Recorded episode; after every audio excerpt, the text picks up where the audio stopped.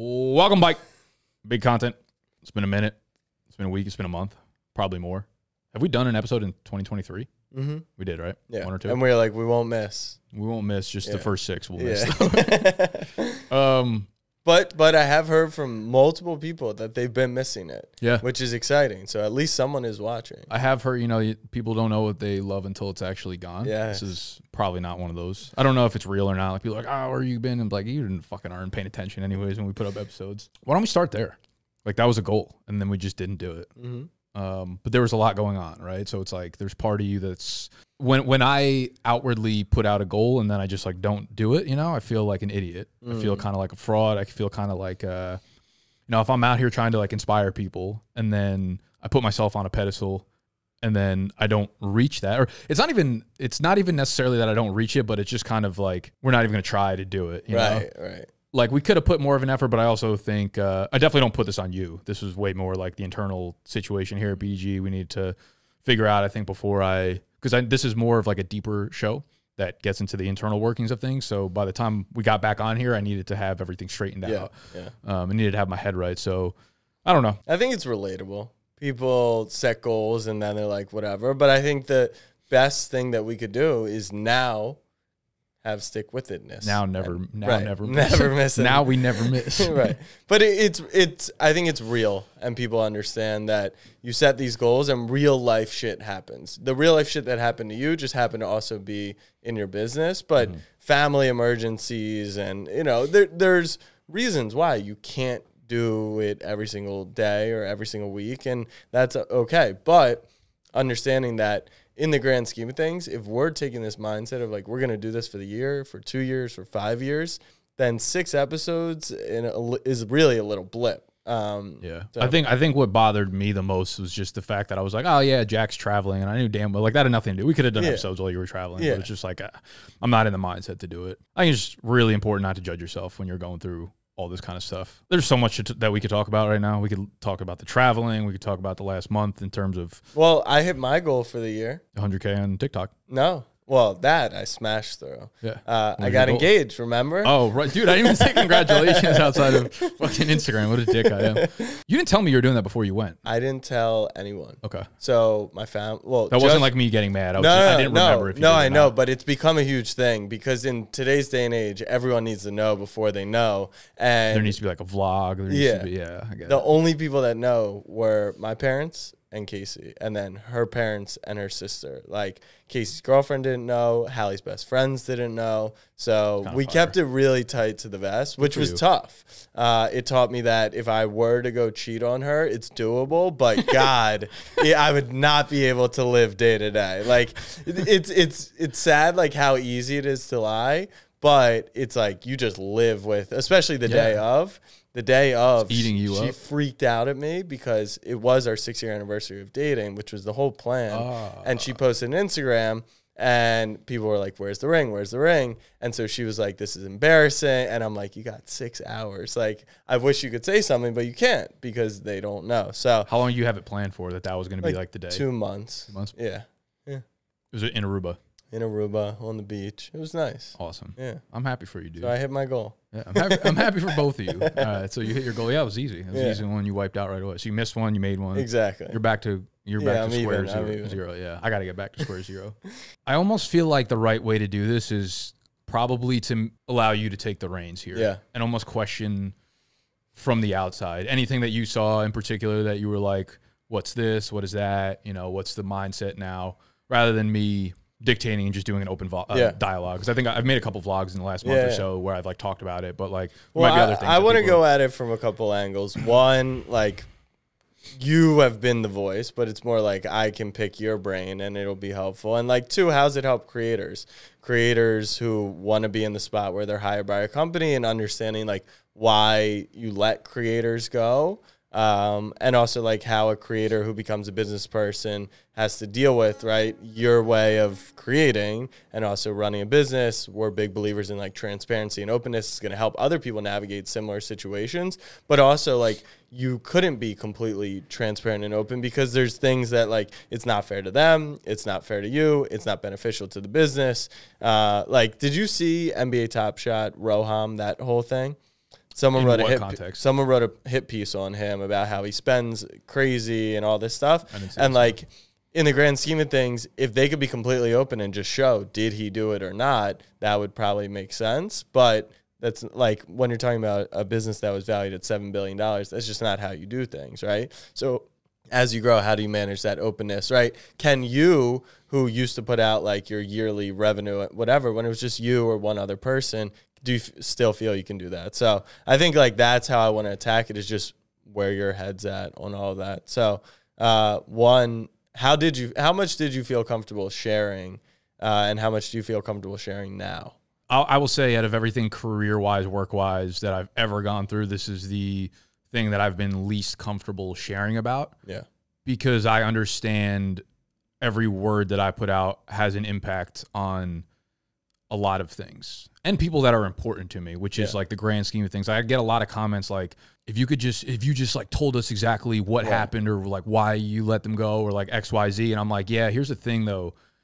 If 10,000 people commented that, I still care more about the 2 people and their future than I do about your 10,000 opinions, which is why it's like, I can be honest, but I don't know if it does anyone good that I actually care about doing well in the situation. And people will still speculate on you talking vaguely in general. They'll be like, oh, so Max, you know, Animal and Ike really did fuck up, or they really were. But it's not that. It's just like, it's between you guys. I will say, if I don't regret the decision whatsoever. I don't regret like the direction whatsoever. I think probably the one thing out of this entire thing I do regret is even going on camera and even giving the justification of what's going on. Yeah. Like, I don't even really need to do that, saying like, hey, they're not working here anymore, this is why. Mm-hmm. I think that was probably a reaction of me. Okay, so it happened on a Monday. I think nothing happened Monday or Tuesday. It was obviously very emotional, like 48, 72 hours. Wasn't sure what the next shoe to drop was going to be. You know, like I knew I'd eventually have to address it. I didn't know at what length I wanted to address it. I didn't know like what direction it was going to take by that point when I did have to get on camera. Animal and Ike both, you know, made their own personal TikTok videos. I don't even want to say like the word address just like kind of makes me angry now, because it feels like TikTok people feel like you owe them this whole like address every time anything happens. But it's like, you know, I came out, made a video and was just like, hey, I'm not working at BDG anymore, you know, end of story. Animal came out and said, hey, I'm not working at BDG anymore. And then he kind of dove into it. He didn't like dive into it, but he threw a couple things out there that he's allowed to say what he wants to say, put me in a position where I felt like, okay, you're addressing some things that didn't need to go out to the outside world. Therefore, I probably need to also dive into that boat where I, as a leader and in the position that I'm in, probably shouldn't have even like got down to that level. Yeah. You know, like his video was, you know, there was one thing that I didn't do. Right. Do I think I should have been let go? X, Y, Z. And like, that's a very like TikTok-y answer. That's clearly no context behind that. Right. So when I address it and I was like, they didn't do this, they didn't do something. Therefore, as a business, this is how you have to operate. Like that felt like it wasn't me. That felt like it was me emotionally acting in the situation based off of what was said by other people. And like, that's something I don't typically do. Like when I put something vulnerable out there, it's from me inside, like the way I'm actually feeling. And I kind of felt like that, what I said there was dictated by something else that was put out there. So that's kind of like my only regret. Like I wish I didn't even, and I know there'd be even more speculation out there now, like what really happened, like what's going on behind the scenes, shit like that.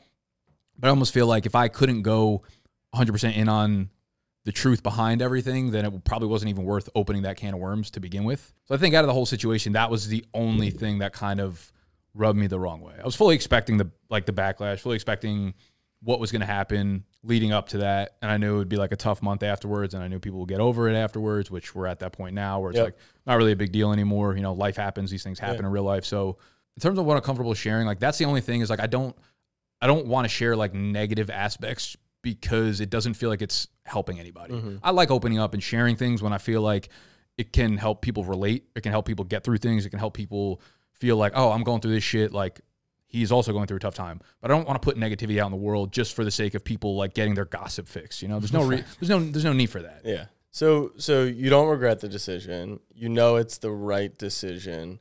As a business owner, I also want to put on record, like, you know, when I say like, I don't regret the decision or it's the right direction for us, that doesn't mean, that does not like directly point towards those guys as an individual whatsoever, right? Like if you're a fucking baseball team, it's like, oh, this guy's a great basketball player, where the direction of our team is not to bring on a bat. You know what I mean? Like that, I just want to make that like crystal clear. Like I don't want to. It's even staying within the baseball analogy. Like you needed someone who could steal bases, not necessarily hit home runs. Like you might have just needed a different role, which is a dynasty role as opposed to an entertainment role. Yeah.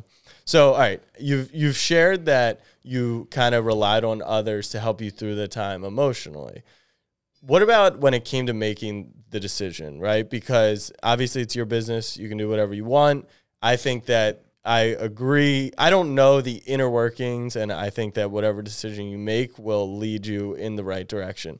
Is there any bit of, like, did you speak to anyone about the actual decision? Not necessary to get multiple viewpoints, because this entrepreneurial journey can be not, I don't even want to say lonely. It's just like sometimes if you're not surrounded by other people, you might just be like, oh, this is the right thing to do. You talk to a couple friends. They're like, oh yeah, we have your support. But you know, I think there's probably fair points that were made that doesn't make the decision wrong, but like maybe you didn't see certain angles to where you could have monetized Ike's Lunch better, or you could have done like, is any of that, I'm less concerned with like, what would you have done instead? But like, did you talk to anyone, and how would you do it going forward? I did not really speak to anyone from a pure business standpoint. Like, do you think this is a good tactical move, et cetera? Because to be honest, I felt like I knew what the right move was tactically.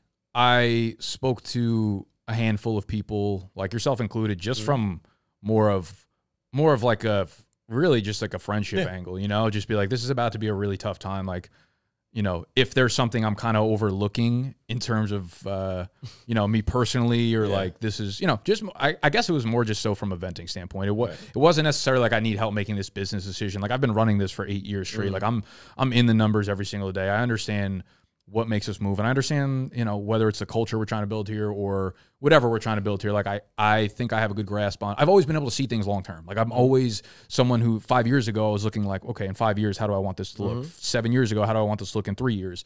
And I feel like I've been pretty fucking good at doing that up to this point. And this just felt like another spot where that was going to be the case. And it's going to be something where like, there are probably a lot of people that have their opinions and are like, this was such a stupid move.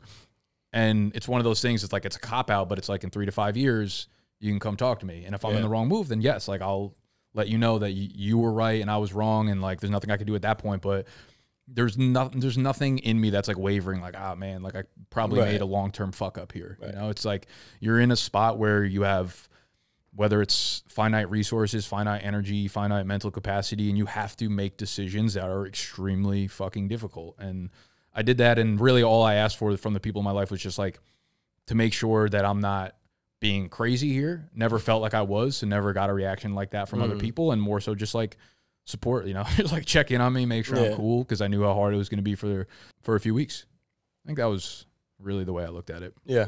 I think it could be beneficial for creators to get into kind of a network of other creators to talk things through. You know, if you want to change strategies on editing styles all the way to changing platforms, stuff like that. And I think that the creator probably knows what the right thing is, but sometimes we just don't, sometimes we don't even know what's out there. I also think like, actually going back to that, now that I think about it, I did speak to a few other people that were like business owners or in our similar vein, you know, in terms of like level wise.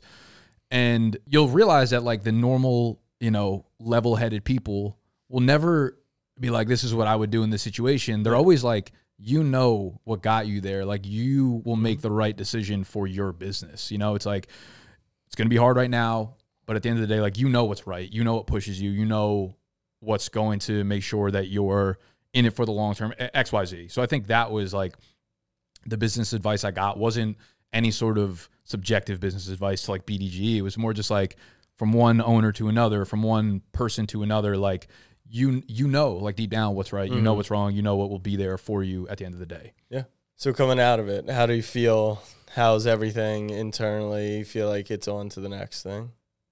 Honestly, I feel like great. Yeah. I feel phenomenal. Like I feel like I've gotten over the hump. I knew that after the whole situation happened, there would be this whole you know, chain of events that happened. I wasn't sure exactly what they would be. I wasn't sure exactly how they would go in motion. But even things like, you know, that came out of left field where it's like Breadbasket has Animal and Icon, and they're like one of my favorite channels for content. I'm like, this is crazy. They DM'd me beforehand and they were like, hey, like, you know, we gotta, I don't know how much I want to put on the air with all this stuff, but like they reached out to me beforehand and I was like, okay, I was like, yeah, like good for everybody that's involved here. Like I want good for everybody. You're not, once again, you're not rooting against Animal and Ike at any point. No. But it was just like things like that would continue to happen. And every time, just the nature of social media, every new thing that happens is very like incendiary. It's very inflammatory. It's very, oh, let's like start this back up again because people are thirsty for it. I think it gave me like a great perspective on most people on like social media, most people on the platform. Most of them, again, do want transparency. They just do want vulnerability. I think a lot of people don't know what to think. I think a lot of people just take the opinions of people. And I think most of the people that like jump in, I think you're a fucking weirdo if you get into like the comment sections of people's TikToks and you're like commenting negatively about it. And I don't even mean just like related to BDG, but if I go to other people's accounts, that's the one thing I realized. Like we got a lot of hate over the last like 3 weeks, obviously. But if you go to anyone you admire on TikTok, like someone that like you look up to, someone that you've been following for a long time, you go to any one of their videos, you're going to see a bunch of negativity for no fucking reason. And I'm just like, okay, there's just no, you know, it's either people that are crazy, people that are really hurting in their own life, or people that are like 15 or younger. And I'm like, neither of those three categories I'm really going to concern myself about right now, you know? That's kind of the way I looked at it. It was more so trying to either not care or empathize with the people that are like in a negative space. So I just wanted to make sure like everything died down a bit, and then I would kind of get back on there and get back to normal speed. Like the only thing we could do in that situation, again, not to make it more inflammatory, was to put our head down and just work. It's like, we're going to come out, do the content that we want to do, translate it onto TikTok, and you can keep commenting, but like eventually the likes will go down and you'll stop doing it because you realize you don't actually care about the situation. And that's kind of where we're at now. And then I got on TikTok last week and just answered a bunch of like Q&A that were like business related. And you could see as soon as I did that, tide turned like immediately. And we still get, obviously we're going to get negative comments forever. It'll always be a thing, but now it's like got to the point where you have people kind of like fighting back the negative comments. They're like, just get out of the comment section, you fucking loser. No, this is actually dub content, whatever. You know what I mean? And it's just like, okay, you just realize how fickle everything on social media really is. Most people don't give a fuck. Most people like they just, I empathize with them again because they have so little going on in their lives that like they allow this kind of stuff to make up like 90% of their day. And it's like, man, I feel grateful that I have something that I... Bizarre, there's so many people out there. So many, dude. But also, I guess the counter to that is like there's one or there's like 20 comments, there's 100,000 views, and then there's like 7 billion people. So it's really a finite amount of people who are like commenting that stuff, but it's what you see. The normal people, like you would, I would never go on to a random person's TikTok and then just start commenting shit. I probably drop 15 comments like outside of our personal or like business account. I probably comment maybe 10 to 12 things on the TikTok platform a year, and like 8 of them are on your TikToks, you know? And they're just which are negative comments. A lot. No, I mean. Just fucking with me. So my last question is, if this didn't happen on TikTok, right? The whole series, the whole personalities built, like you've mentioned, YouTube felt more level-headed if it happened on Twitter. Now, Twitter is just as trolly, and so is Instagram. Do you think it was the platform that kind of created this whole thing? Of course. And I also, when I say like YouTube is more level-headed, I also come at that with a bias because I built my platform. People on YouTube have known me for years and years and years. So of course they're going to like have my back and have, you know, a point of view that's more positive towards me. So I obviously see that and be like, that's the way I see things. So they're seeing it the same way. They're more level-headed. Of course, the nature of TikTok being a much younger platform is like, oh my God, you fired someone. You might as well have killed them. It's like, that's just not how the real world works. You know, it's not like an immoral or unethical decision that I made. It just happened to be a shitty one in this shitty situation. I mean, the platform, I don't want to say the platform itself. Like, I mean, the virality of the situation, anytime there's like drama or gossip gets escalated on that platform, whereas like it doesn't really happen on other platforms, not anywhere to the level that it does on that. But it speaks to, I don't think there's any like breaking news here. It was just the way we built our audience was through this piece of content in which the two people that were let go were very, very front-facing and front-focused in the content. So I think it was just a natural progression to see that happen. And you look at, okay, so we did like season 1, wild popularity. Season 2, by like halfway through it, I think a lot of the guys in the office were kind of like checked out. We didn't really like love doing it every single day. You can even see in the comments, like the views were way down from where they were, and people were like, oh, the series like fell off or whatever. As soon as you take it away from them, that's when they feel like they need to like regain their power. Right. Be like, what the fuck? You can't take it away. Yeah. You can't take something that I didn't want to watch anyways away from me. You know what I mean? So it's like, it becomes this bully mentality of them feeling like they have power over you because the platform gives you numbers as strength, you know? And it's like, that's another way of saying like, I don't feel like I have any control in my real life, so let me try to make something happen on this platform. I'm not happy in real life, so let me try to like pull you down on this platform because it's the only platform I have, you know, at scale. So just the, I would say the nature of the platform plus us being on the platform, like the way that we built our audience on the platform definitely didn't help the situation, I guess. Yeah. I don't know if I'm answering these like in a way that makes any fucking sense, but. No, I think that. I'm still trying to like, yeah, I think that's life, which is, there isn't a clear answer. It's not black and white. Like these are your best friends and they did great work for the company and the company wants to do different things. Like it's never as simple as, I mean, people are debating if Daniel Jones deserves X amount of dollars. It's not like, does he deserve 0 or 40? Yeah. It's like, it's a very gray area. So is there anything else you want to say on the matter? Because I feel like you, this is probably it. And I mean, of course, this does feel like it. Yeah. So it's like the last time addressing it. Yeah. Would you ever want to work with Ike and Max again? Dude, I think a lot of what happened in this situation too got overblown to the point when you were like, I love those dudes, right? Yeah. But you were like, they're your best friends. Like at no point were they ever my best friends, to be honest with you. And but they became, we became very close through the bond that we had through BDG, right? Yeah. Like, I don't know if I ever spoke to either of them in our entirety of high school. Gotcha. Like that's how, when people are like, how do you know each other? It's like, we went to high school together. They both graduated with my sister, who's a couple years older. Yeah. And then like 5 years down the line, Animal got into the fantasy league with us, whatever. And we became tight through the podcast. Right. And we did one podcast a week for a few years. And then I decided to hire them full time, which was like a 10-month span. So it wasn't like, there was a lot of like, oh my God, they worked for you for like 5 years. Yeah. And like, you guys are best friends. It was, and this feels like me sounding salty, I know, but I just want to give context behind the situation. Yeah. So it's like, Steve, like you met Steve, my best friend. Like he's my best friend in the world, like best man at wedding type shit, you know, like best friend. So a lot of it I feel like got externally overplayed to the point where it's like, this can't be undone because what you did was so vile. Right. And it's like, I would love to go back to literally what we were doing before full time. Right. You know, like if we did once a week podcast, like I still want to do the draft. Yeah, that was all to say, like, I would still love to do what we were doing in the capacity of what we were doing before we got into the office. Right. The E-Town Get Down vlogs were like some of our most popular content. People still like those dudes a lot. And so do I. And I like the content they've always made for us. But that will obviously have to be a group decision, something that they want. Like at that point, it's like, maybe they don't, maybe they're just like, ah, that's kind of like a bad part. Like maybe they ended the tenure here being like, I don't really want to get back into there because it makes me feel shitty. Yeah. You know what I mean? So I would understand that if that was the route, but I would still love to do some pieces of content that we had been doing prior. I would still love to give them like the same platform that we have here that I've been giving them for a while. Like I would love to do that again. So from my point of view, absolutely no fucking hard feelings whatsoever for the future. Have you spoken to them? I don't remember the last time I spoke to them.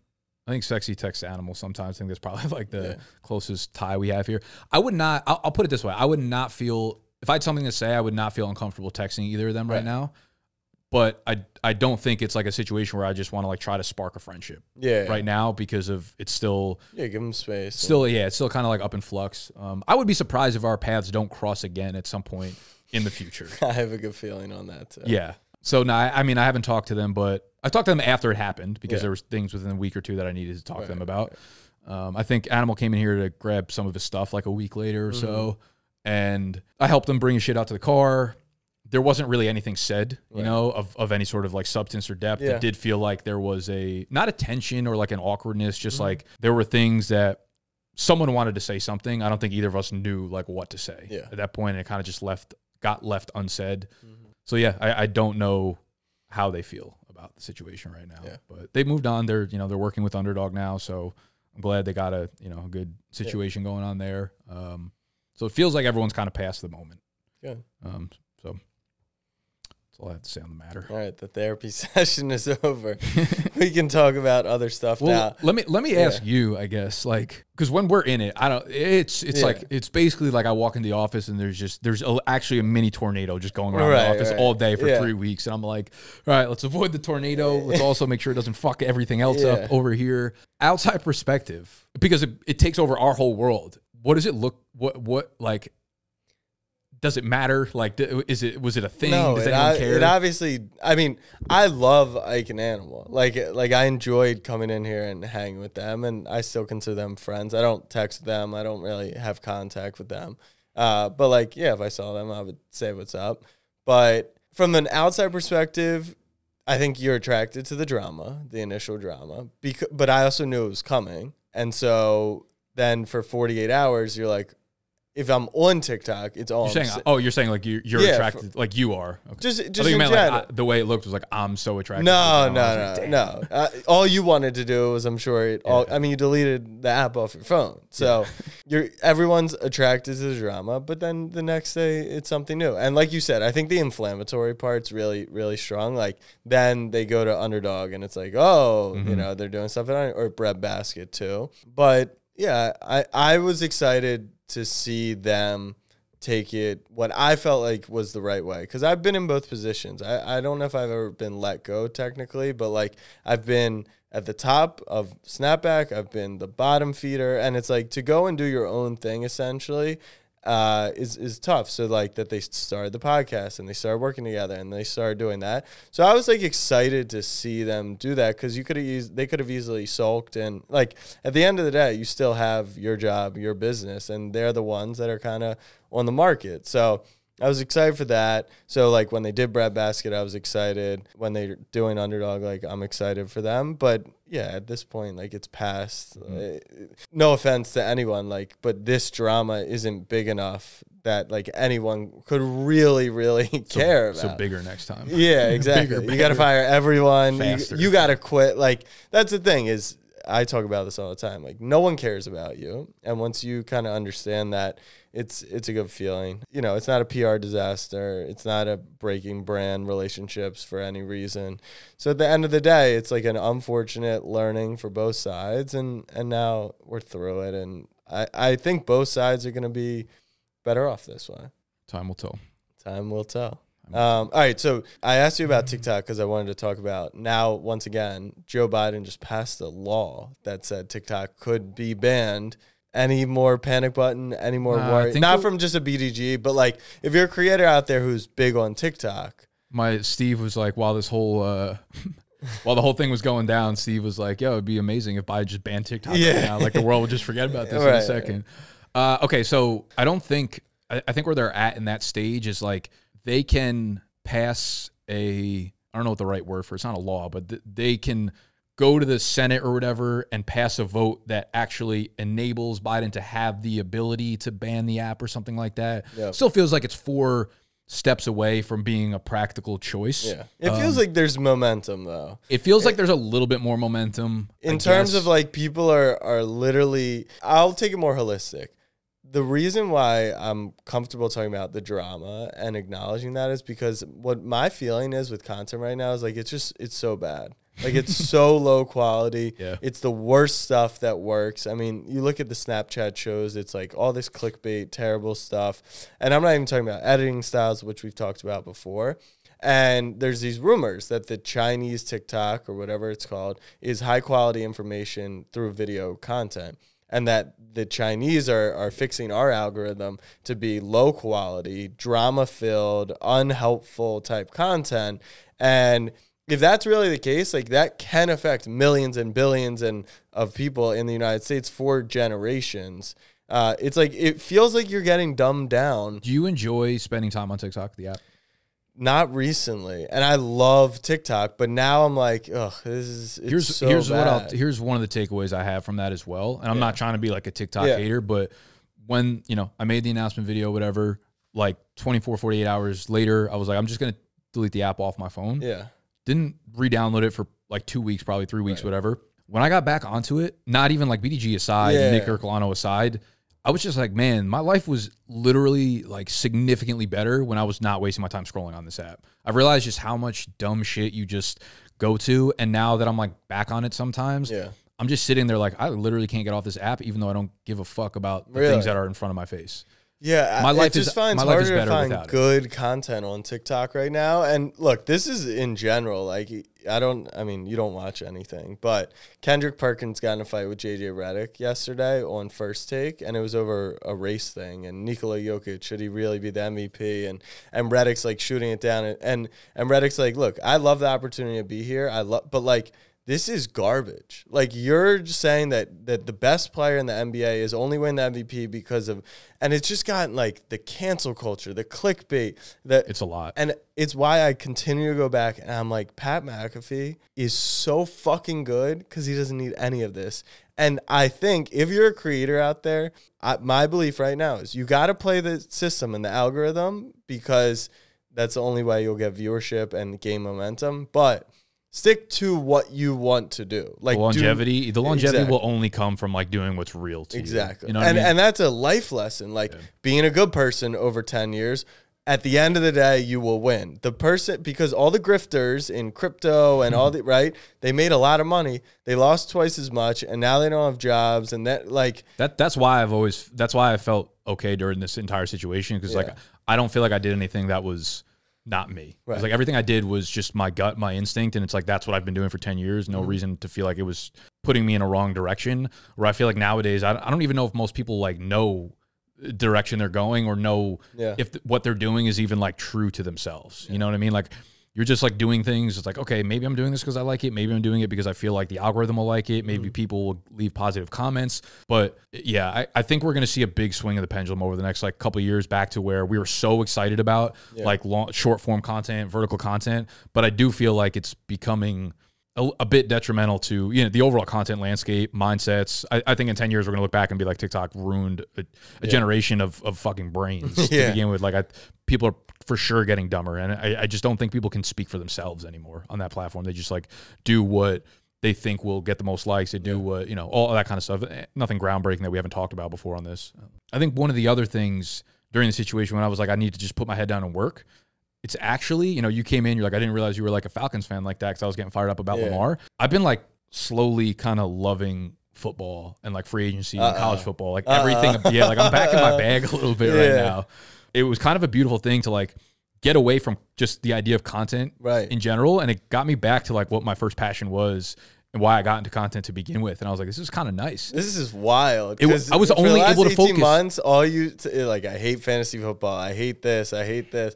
And now you're like, it's refreshing. But, yeah, because like I took a break from everything. So I didn't have 50,000 things to focus on. Like literally I just came in here and I was like, these are like this 4 things you got to do every single day. I'm going to do what I have to do every day. Yeah. And that's it. That's what will get us through this. Don't worry about thinking of new ideas. Don't worry about like doing 95 different things right now. I'm going to go back to the basics, the foundation of like what got us here in the first place. And I wasn't thinking about money and I wasn't thinking about growing. I wasn't thinking about scaling. I was literally like, I'm not on TikTok. I'm not on Instagram. I'm not on Twitter right now. I'm just doing the work. You know what I mean? Like, and that made me feel so like good and rejuvenated again. And I'm like, I almost want to turn this into a football podcast. Yeah. Free agency period has been awesome. I've been having so much fucking fun. Even if Lamar Jackson's a fraud and has not come to Atlanta. He's not a fraud, but he's not coming to Atlanta. Unfortunately, it sounds like he's staying with the Ravens. I was ready to jump ship. I'm not going to lie. Were you? Yeah. I was ready to jump ship when we didn't get him. I'm done with that bullshit. My new thing in general is like sports fans. I don't want to go into it, but. Oh, now you don't like sports. No, I love sports. And sometimes I wish I could just watch sports and enjoy the moment. But it's really what you do, dude. No, now you do is watch sports. Well, all right. So that's actually an interesting topic. So I posted my story about how I was taking a vacation last week, which is my first week-long vacation in however long. And people were like, dude, you were just at Pro Bowl, Super Bowl, All-Star. And I was trying to explain. It's a dream job. I would rather do absolutely nothing else. But it is still work. Like, yes, I got to have a beer and bet on, the first touchdown score at the Super Bowl. But we also had to do food review, get the note, get content posted, record the right things, tweet, put, you know, plan for the week. We took 100 meetings during the week. It's exhausting because you are still working. So I think like that is something for creators too, that, you know, you feel like you could be doing more, especially if you're doing something that you want to do, but know that like it is all work. Just because you enjoy your job, you know, I think it makes you better than others if you can enjoy the work you're doing. I also think there's something to, I was hanging out with someone the other day, like last weekend. It was someone new that I just met, and they were talking about how they're not, they like what they do for work. They're not necessarily, they were a really passionate person. Mm-hmm. And I was like surprised that they hadn't found something that they like built their passion around, you know? But they're like, I enjoy my work. Like, it's fine. I'm not passionate about it, but I have like a lot of other passions in my life, right? Yeah. Like, it's like they own a dog and they're like so happy to just take it out every day. And like, all that, they travel a lot and they do all this kind of stuff. And it like made me think, because we're so wrapped up in this world where our passions bleed into our work and it's like 24/7 for us. But it's also okay to understand like what you are passionate about. And I think we have this culture where it's like, if you're passionate about something, you have to make it your job. You have to make it your life. You have to, it's like, it's okay. Like in the same sense that you might not be passionate about your job, but you have 10 things outside of it that you're passionate about. We might have, you know, we might be really passionate about our job, which we're spending 8 to 10 hours a day on. And then outside of that, it's like, I don't know how many things, you know, that I'm really like fired up about when I step out of the office, you know? So I think it's like okay to look at both things. I think there's a fine balance between filling up your tank work-wise, filling up your tank relationship-wise, filling up your tank, like all these different aspects. But I just think the idea of always trying to find something that you are passionate about is really, really important long-term. Like if you're not passionate about work, but then you go home and you're like not doing shit, you know, you're not trying to find hobbies, you're not trying to find friendships that like inspire you, if you're not trying to find those things, then it's problematic. But I think no matter how you like get it, any way you live it, right? Like get it from any angle if you can. But I've been thinking more and more about the idea of that. Like as I'm trying to get a better like work-life balance, I've realized through this entire situation is like at the end of the day, if I'm not in work, like what do I have? I have the people around me. That's really it. So it's like those things become more important to me. It's like maybe I empty this tank a little bit, put it more into there, you know, because I think when I look back on it in 10 years, I think there will be things that I regret and none of them will be work related. I think they'll all be personal related. I think they'll all be relationship related. Like I've given up relationships for this, maybe not explicitly being like, we have to break up because I got to go to work tomorrow. But in a way it becomes a subconscious part of who I am. It's like, I'm always putting my energy first towards these things. Therefore, like you're always going to be on the back burner and it might not be a conscious choice that I make. It might not be something I say to the person, but like, I think that's kind of who I've become at this point, that I don't allow the other parts of my life to be expanded and be more impactful to me. And that's like a conscious choice that I want to change and move forward with, especially coming off of this situation. So what are the next... Oh, actually a question I'm curious about, because I've been thinking a lot about money recently. Talking to the right dude. And, you know, just in general, like what the last few years have been, which was this NFT market, the inflation, money was free. Like money wasn't real almost. And then the layoffs started to happen because people grew too quickly, scaled too quickly. And like things seemed to be coming back down to earth. Then I watched The Big Short on the plane the other day. And I'm like, worried. It's just like, it feels like maybe we hit the bottom, but also maybe we're not even remotely close. And I'm not asking for you to like make a prediction on the economy. I'm more so asking through 2.5 months almost, what have you seen in the market as like a creator, right? They're trying to get to full time with stuff going, you know, budgets, marketing spend going up and down all the time. Like, what are you seeing just from your own perspective?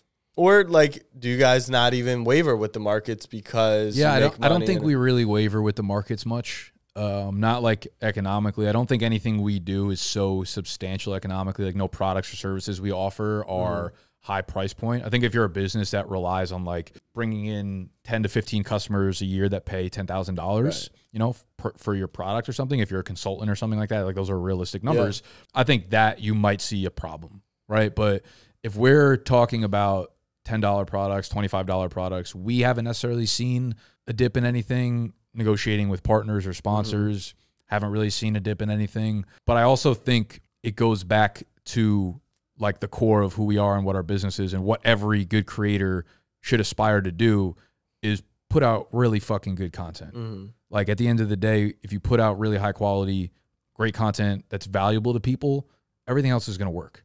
Maybe you make a little bit less money during a down period, but like no one's going to forget about you. If your content is free, people are going to hang around anyways. If it's that good, They're always going to hang around with you. So I think you should be approaching it the exact same fucking way you've been approaching it when it was good, when it was mediocre, before you were making money doing it anyways. Like, if your head is not in it, you're gonna lose regardless of what fucking market you're in.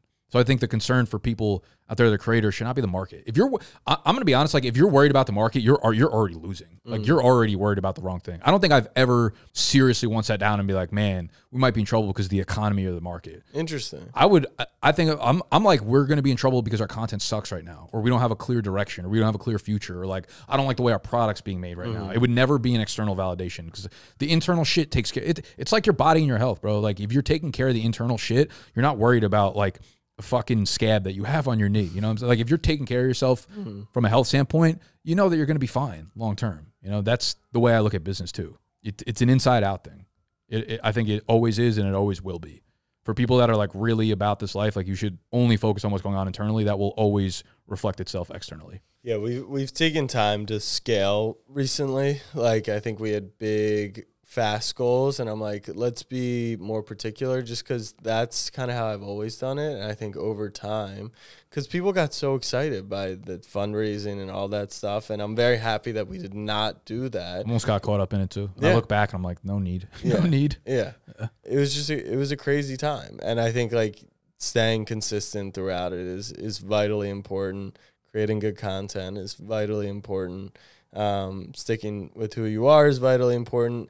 I'm going to call the next 2 years what I anticipate as like the real businesses win. There was a lot of foo-foo shit that could like fly. Like there was. I agree. And when you say that, because like I wholeheartedly agree with that. There's not even like an inkling of doubt in my mind that when the tidal wave comes and washes out and then goes back to sea, like I'm still going to be standing there. Like I'm still going to be on the shore. I think what maybe this will help the audience understand is, from my perspective, and tell me if I'm wrong, the TikTok followers feel like the fake metric numbers.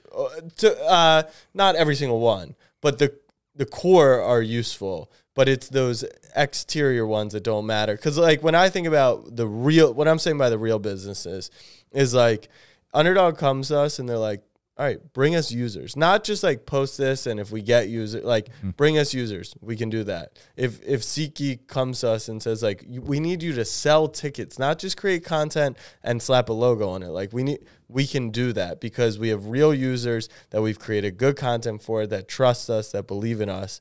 And that's what I think the next, so like, you know, on the Snapback Sports side, I'm very confident. Now on the agency side, I think we're going to weed through some shit of like some of our creators are just, they got vanity numbers. Can they sell merch or not? Right. Are you nervous? And be honest, are you nervous at all? Like with the market economically with you guys, Snapback for Snapback Sports, not the agency. No, we're locked into some stuff, which also was another thought I had, which was like in the moment with Underdog, you know, when we were deciding on the length and the terms of our deal, like the market was so hot, we were like, oh, we're going to be able to get this from someone else. And then we can renegotiate after the year. And we might right now be locked into a deal that we wouldn't be able to get right now. So I feel pretty good. I mean, we're not nervous about any of that stuff. I think that I just want to be more careful. Like I don't want to grow too big. And then I do think the next couple of years will be big for you guys in terms of like being focused. Yeah. I think you need to have like a few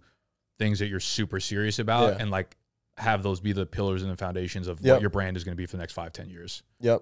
You know, I don't know what those look like. That's obviously something you guys have to choose internally. No, we're shooting a lot of shots right now, and now we got to like staff up behind it and execute on them. But I like testing it, like kind of testing it first. And you guys have always been like a big testing brand. Yeah. Like you've been testing for years. We do a million things. Right. Yeah. So YouTube's our next big test. You know, we invested $5 grand today into the videos. We're going to hire a YouTube editor specifically for this.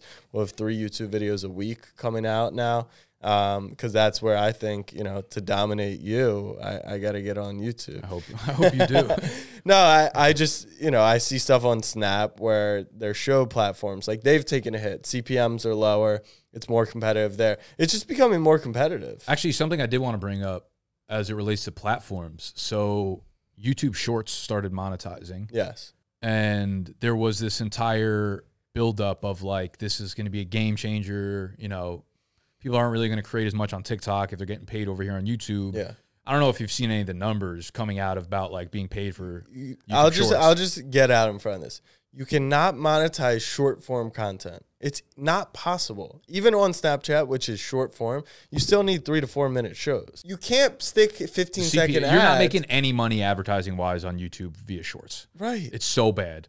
And you didn't on TikTok, which is why the creator fund didn't work. You didn't on Spotlight on Snap. The only reason you did it was because they threw a crazy amount of money at it. And now you don't make $1 on Spotlight. All these short form platforms, in my opinion, are for awareness and distribution purposes. You must convert them to long form content. I feel like I always thought that way, and then I started to change my mindset a little bit, and I didn't have like a hard stance on it because we were still new to being popular on the short form content, so I wasn't able to make my mind up on like, is this a real longevity play for us? Sorry, I mean ads against short form. Can you monetize TikTok and Instagram Reels? For sure, through repetition and brand deal and stuff like that. You mean ads. But yeah, you can't run ads. It's just, it doesn't make sense because the only way you're going to make, you got to get. Yeah. If like, cause ads are so not native to your content. Right. And now they're taking up like 15% of the content itself. Whereas like a YouTube ad read might take up 1/45. Like if we put a 60-second ad read in the middle of this, that would have been a fucking perfect plug right there if we actually had that.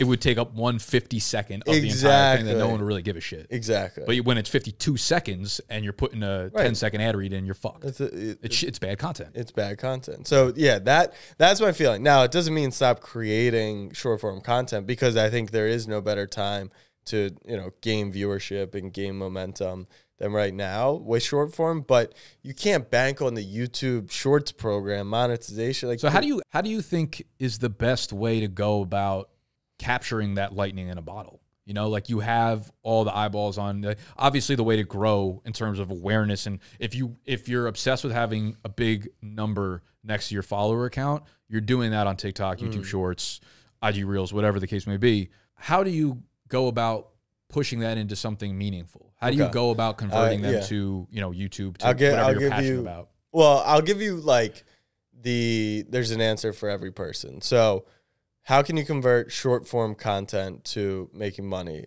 Drewski, right, puts out 60-second TikTok videos, 60-second Reels, builds up an audience that knows him for comedy, does live shows, does appearances, hosts the red carpet for a Fanatics Super Bowl party, does appearance fees, starts getting equity in Fan Control Football. Like, he didn't even need long form to do that just because it made him a comedian. That I understand. Like, the monetization point of it, I get. Like, if you're an entertainer, there's no better platform than the vertical ones. And no, but I'm going to give you other short-form content. Start making long-form YouTube, but use the short-form cutout to drive back, capture the best 60 seconds of it that fits the platform, and then what may. And but then has there been a real successful way to pull those people in? Like, for instance, big content, TikTok versus YouTube. We've been far more successful on TikTok eyeballs awareness easily. Have any of them come over to the YouTube channel?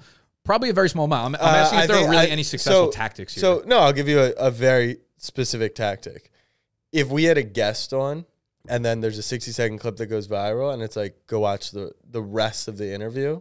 Do you think it is just? I think that converts. You think it's just clipping the best parts and like going clickbaity with it? Not clickbaity, but like no. You pull the best parts of it. You pull the best parts, and then you also like leave them.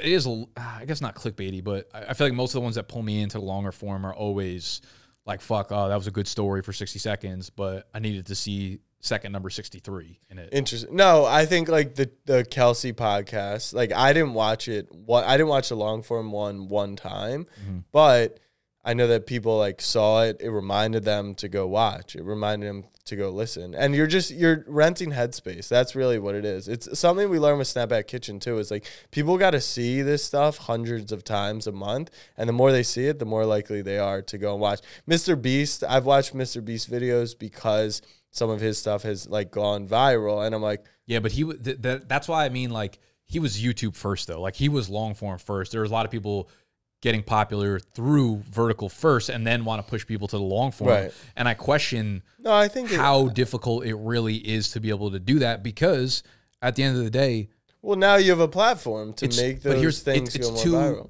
No, the reason it's so difficult is because it's a different product to your audience, right? Mm-hmm. Long form content, people are like, I want to see 30 seconds clip. If you're like, no, I got a 30-minute clip. It's like, that's not what they want. That's not what they're doing on the platform. So in the same vein that we were just talking about how putting a 10-second ad read into your 60-second video is bad business, it's not that much different. It's a different version. It's lower on the spectrum, but it's on the spectrum. You are essentially doing an ad read for your own product. Your own. And it's similar to what you're already doing. But what if you put out good YouTube content? What if the ad read that you're doing is for a great fucking product? No one cares. You're saying, really? You think if a short-form creator starts putting out good long-form stuff, you don't think that people would then go and watch? I think there will be some, but I'm curious as to like how many real successful examples there have been of people building a vertical audience first and then actually converting that vertical audience over to the long form. Not like we built YouTube first, then we have this whole backlog of success on there, easier to bring people over. I don't know how many examples there really are of that. And I think it's an extremely difficult thing to do. And you almost need to operate them as two different businesses. Interesting. I don't know. I think. So then maybe your advice would be don't do short form. Yeah. I'm not sure where it leads us. Yeah. I don't envy the people that need to blow up through TikTok right now is I guess how I would end this. Yeah. But I think that probably is your best route. I think, and most of them do eventually end up elongating the platform. Like, I think there's a 10-minute upload on TikTok now. People will be like, I'm not watching a 10-minute video, but I also think that's probably your best chance of building a real audience on there because there will be people that watch it, even if it's smaller, but the same thing with YouTube. Like, you got to start from the ground and build it up. One person at a time, 10 people at a time, 100 people at a time. There you build something meaningful. But I question, you know, 10, 20, 30 seconds at a time. And there are TikTok creators that I love that do short-form content.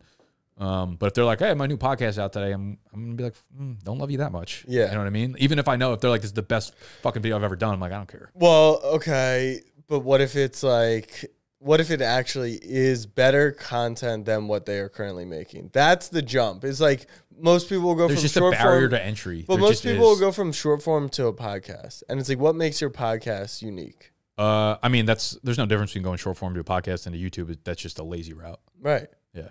So I think if you went like Alex Earl, right? She's dominated short form. No. I'm saying if she started putting out quality vlog content, do you think people would watch? Because she started vlogging, but I don't know if she. But it feels like a lot of people won't take like the drop off, right? They won't accept that they get 100,000 views on TikTok, so they get 1,000 on YouTube. They're like, oh, whatever. I'll just go back to TikTok. I think she'll probably be successful, but I also like caution. I think two things. Like, she's so hot that like I think anything where she's in front of the camera is probably going to be successful. Yeah. Also, she's so successful on TikTok that I don't. Okay, all right. So I don't think measuring the success is worthwhile. Well, could you create fantasy football content, short form, and then make it long form?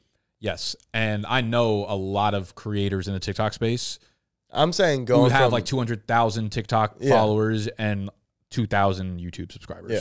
Like the gap is so wide. Yeah. The gap is so wide. It's just, it's such a hard leap. Are they putting in the correct amount of effort on that's probably not. And YouTube is a long game. It's like TikTok is so easy to blow up quickly to the fact that like, I don't know. I'm not sure. So I guess the advice would be have a little self-awareness. If you know that the initial success of TikTok or YouTube Shorts is going to kill your kind of stick with itness, right? So like for Snapback, for example, we have 500,000 subscribers. I've admitted 100 times. They probably mean nothing right now. If we put out a long form video, it means something.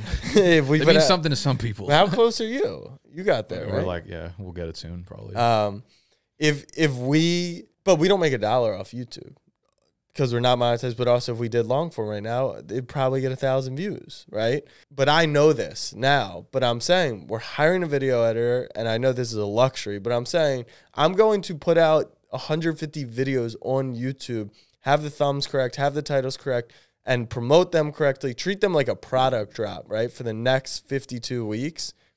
Okay, so how do you plan on promoting them? How do you plan on doing it? I'm assuming you're going to promote from our existing platforms, but we'll also take the best moments, cut them into YouTube shorts, cut them into TikToks, and hopefully within those though, where you're going to be like at the end, you're going to put a little screen like 3 to 5 seconds to say like check out the YouTubers. I don't even know if we will. Yeah, I don't think we will. You're going to like pin a comment, top comment, or you can't pin, I guess, on TikTok, but like also why the fuck did they stop doing? Yeah, it's weird. Yeah, it's like full. No, I think it'll just be like people, you know, we'll get a logo, we'll get. Like, people will start to see it more and more, and then they'll find intrigue, and then we'll do our Snapback Mondays again, and that should... Yeah. We'll see, though. Like I wonder if maybe over a 2-year period, it does really, really work. But everything is just so fast-paced on these platforms that it's hard to actually like see what's working and what's not. If we put out 150 videos over the next year, what do you think we could get to view-wise if I told you the content's going to be really good? Really good content. It'll be pretty general, like it'll just be sports and culture and entertainment. And my instinct tells me that, oddly enough, the way to grow on YouTube is to go more niche.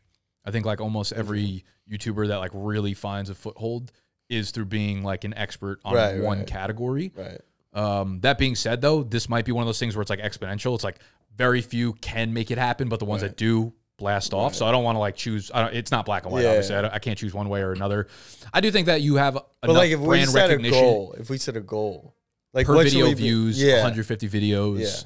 What would you be excited about? If I told you that like you'd have 10,000 consistent views every YouTube video after 150. Yeah. Like it was like 1,000 at that for the first 20. It was 1,000 for next 20, 2,000. You know, it went up incrementally that way. Would you be happy with 10,000 per video? Long term, no, because I think we got to get more into like a 50 to 100,000. How long will 150 videos take? 2 years?